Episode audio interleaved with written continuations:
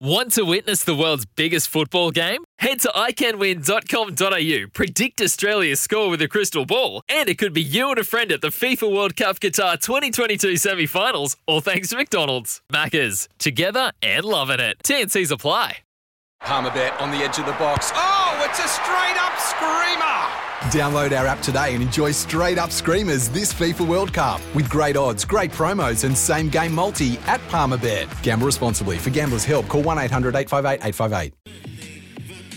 Kia ora and good morning. You are listening to Baz and Izzy for breakfast on SENZ.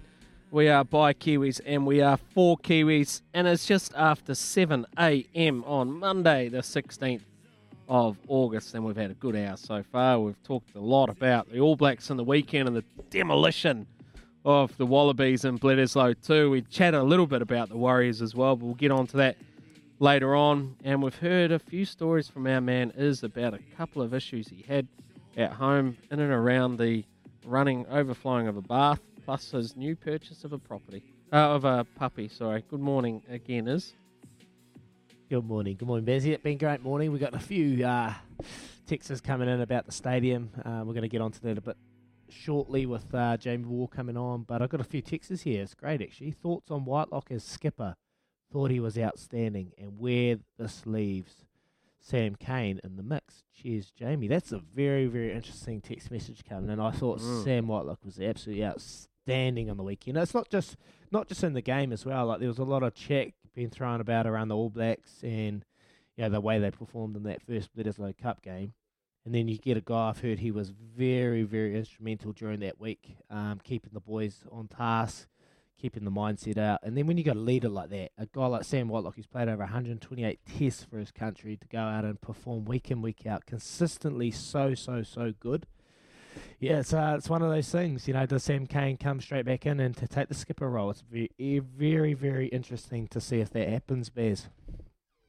Well, especially because remember when Sam Cane got the, the well was was made All Black captain, there was also um, a sense of disappointment from Sam Whitelock that he missed out um, as well. But I, I couldn't agree more, mate. Just the way the poise that he was able to operate with on Saturday, when he was still being able to ask the questions of the referee I thought he did it in a really um, calm manner, and he was he was smart enough to get his points across. But look, Sam Cane's also a, a wonderful um, leader as well, and mm. he is the All Black captain. Yep. So I don't envisage personally that they will they will change that.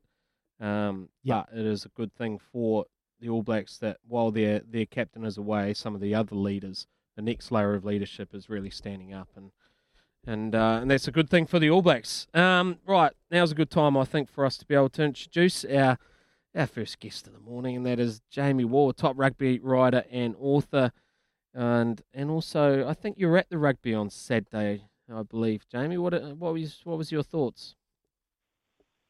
Uh, kia ora, boys. Um, thanks for having me on. Uh, yes, I was. I was definitely there. Um, my thoughts on the game was it was an excellent performance by the All Blacks. Um, probably one of the best uh, since the World Cup, uh, and um, a great bounce back and something that probably any, everyone who's looked at the Bledisloe for the last 10 years could probably see coming because the second test is when the All Blacks really um, kick the Wallabies' ass, to, to, be honest. They've, they've averaged uh, like a, a, 20 point winning margin um, over the last 10 years, and they've, they've, they've hit, hit a half century uh, three times. So um, if you were going to put uh, money on the Wallabies to lose uh, big time. That that was or 13 plus All Blacks won. That was the one to do it.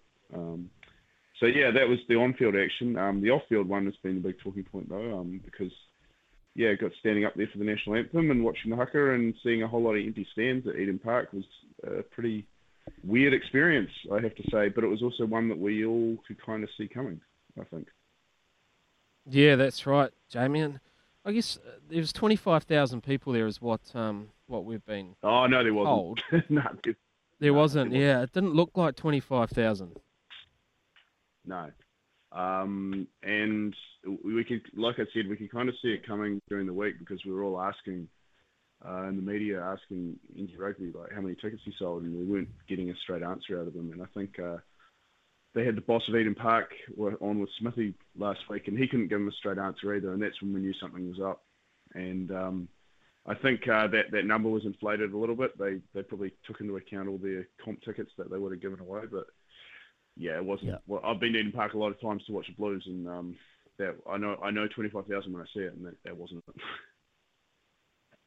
Hey Jamie, uh, what's the solution, mate? Uh, what was the solution? What do you think we could have done better, or NZR could have done better? Could we have shifted it logistically wise? Could we have taken it anywhere else?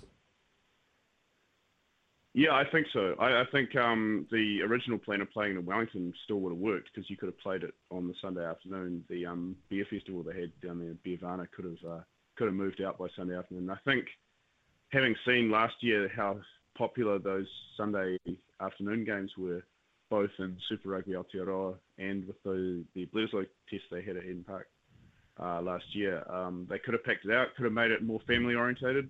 I think. Um, um, made perhaps made it a little bit cheaper for kids to get in because if you really want to pack it out, Mm. you can you know get people with, with families coming in, um, and then alternately um, they they could have taken it to Christchurch uh, because Christchurch haven't hosted Yeah. a test in five years now, and um, yes, it's a small stadium, but I think that the amount of goodwill that would have come out of that, and saying to the people of Christchurch like, hey, you know, we're gonna put this on for you now just to say thanks perhaps for the great work that the, um, the Crusaders have done to sort of keep the, promoting the game down there uh, would have been something. And yes, they would have taken a financial hit, but I think NZ Rugby really need to realise right now that they need more good good news stories than bad ones because their attempts to make money over this the course of this year have just resulted in some really bad press for them. Like the Silver Lake thing has just been a just this ongoing saga that uh, everyone just wants to kind of get finished.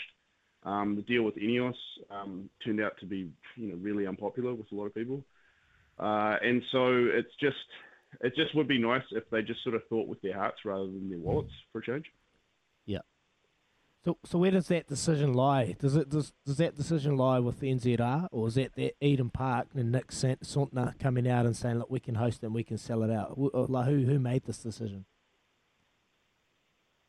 Yeah, well, I mean, good question. We're probably not going to find out the actual ins and outs of it because if they're not going to um, admit how many tickets are getting sold, they're, probably, they're never going to tell us like exactly how this deal was was done. Um, but I think that um, you know, just my own opinion is that perhaps they feel that they owe something to the Eden Park Trust Board there, um, and that they probably came out and made a call that you know having it two games in Yep. a row there would be the best way to do it. Um, you know, obviously I disagree. I think that they could have perhaps, and, and just logically, it just didn't make any sense um, for them to do it as well because they were they had a big crowd there last week. They had forty seven thousand, and they're essentially expecting probably about half of those people to show back up again this week. Yeah. And given how how crap that game was last week, it was highly unlikely that was going to happen. So, yeah, I, I just think it's just a bit more thinking outside the box from them and thinking like what actually makes us look good here uh, is better capital than just you know how much money they can make. And they ended up not probably making that much money anyway because they the crowd that showed up was the same one that would have been in Christchurch or Hamilton anyway. Okay, well that's off field, and I'm sure Smitty's going to dive into that um, later on as well. What, what about on the foot, on the field and being there?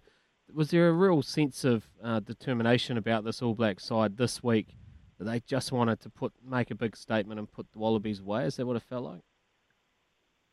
Yep, yeah, absolutely. You hit the nail on the head there. Um, and, and just one more thing about the crowd, like were the, the people that were there, like it did actually create quite a good atmosphere, I must say.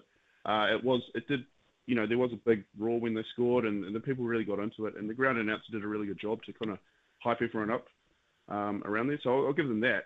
Um, but yeah, but back on on the All Blacks, like I said, this has always been the revenge game.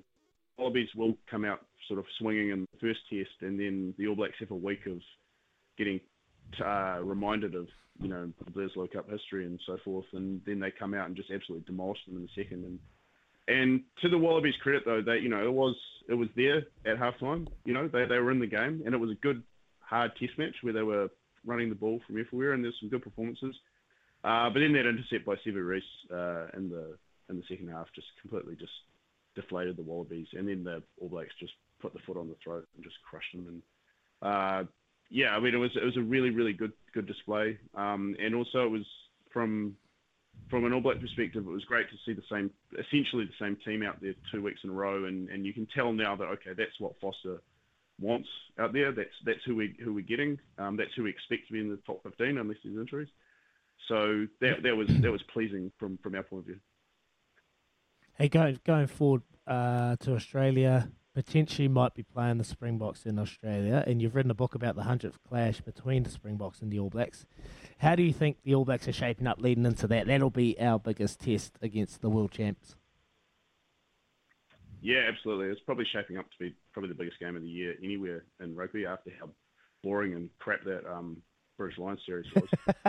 uh, but I, uh, yeah, I think it's going to be pretty hard for them to kind of get as excited about it, considering it's it's most likely going to get played in Perth um, yeah. now, and, instead of like a packed stadium down Dunedin. It's just such a shame. And I understand, you know, I'll cut them a bit of slack. Like, there's nothing you can do about the COVID situation in Australia that's that's made this happen. It's ironic though that because of what's happening in Australia, they now have to play in Australia. That's a bit weird. I think a bit more effort could have gone into trying to get the whole thing over here. But again, I think that's a conversation that's going to come up in, over the next couple of weeks. Uh, but you know they're shaping up nicely, um, and it's going to be a really interesting um, clash. I think that all the talk about the Springboks being boring uh, is not going to happen because the Springboks know that they can't play like that against the All Blacks. Um, as a you'll you'll mm. know hmm. that you'll, that um, if you look at the Springboks and All Blacks over the last 10 years, they've played probably uh, over half of the top 10 tests of that era uh, because the Springboks have good players. They've got the most exciting player in the world right now playing on the wing for them. And they're going to have to yeah. move the ball because you need to go all the way back to 1998 to find a low scoring test match that the Springboks won. They can keep it they can keep it tight and keep it low scoring if they want, but they're not going to win. Um, so mm. I, am expecting to see something really, really interesting coming up now. We're going to hear a lot of talk about how boring they are, but uh, I think that would be foolish to, to think that they're going to come into the game with that sort of attitude. Yeah, yeah, you're spot on there. Actually, that could be a tantalising contest um, between two teams who know how to play expansive rugby when they want to as well. But anyway, Jamie, thank you very much for joining us on Baz and Izzy for breakfast. We really appreciate your insights and, and also your honesty in and around uh, the New Zealand Rugby Union and some of the challenges which – they faced over the weekend and surely ongoing as well. So that was Jamie Wall. Thank you very much for joining us, mate. Thanks so much for having me, guys. Anytime. Cheers. Good man. Oh, that, it's, it is fascinating, isn't it? Is because like, everyone mm. is disappointed with the crowd in the weekend, but I guess we've got to. We also have to understand and cut the New Zealand Rugby Union a little bit of slack. That there is some extraordinary circumstances which are going on around the world at the moment, and and there's a lot of obstacles that New Zealand Rugby Union had to have to uh, have to overcome to be able to host these kind of events. So there is a little bit of an mm. understanding there, albeit it was disappointing, right? Yeah, hundred percent, and that's what I touched on at the start. Um, the logistically wise, the the the big the moving parts that comes with hosting an All Blacks game, mate. It's not like just a, you know, you're just hosting a, a, a Bunnings NPC and, and there's probably you know six cameras compared to 15 cameras you know so broadcasting sense they've got to move a whole big production crew that's 300 probably odd people that they have to shift. So look there is a, a lot of factors behind it so we can't just go out and throw NZR under the bus um, look there is a lot of things they probably could have changed they could have made the, the tickets cheaper would have been better than seeing an empty seat. So, look, there's a lot of underlying factors, but we got to cut them some slack because uh, realistically, we've got no idea what goes on. So, look, we're just we're just trying to create a little bit of debate and create some chat, and I think we've done that well, Baz. Oh, well done, As You've also created a little bit of chat. What a beautiful segue just mentioning the Bunnings NPC because the Shield match which went on, on the weekend where your Hawke's Bay boys took mm. down my Otago boys, we need to talk about soon. But now we are going to shoot off and pay a few bills. This is Baz and Izzy for breakfast. Thanks to the Chemist Warehouse. Great savings every day. Sometimes needing new tyres can catch us by surprise. That's why Tyre Power gives you the power of zip pay and zip money. You can get what you need now, get back on the road safely, and pay for it later. Terms and conditions apply. So visit tyrepower.com.au or call 13 21 91.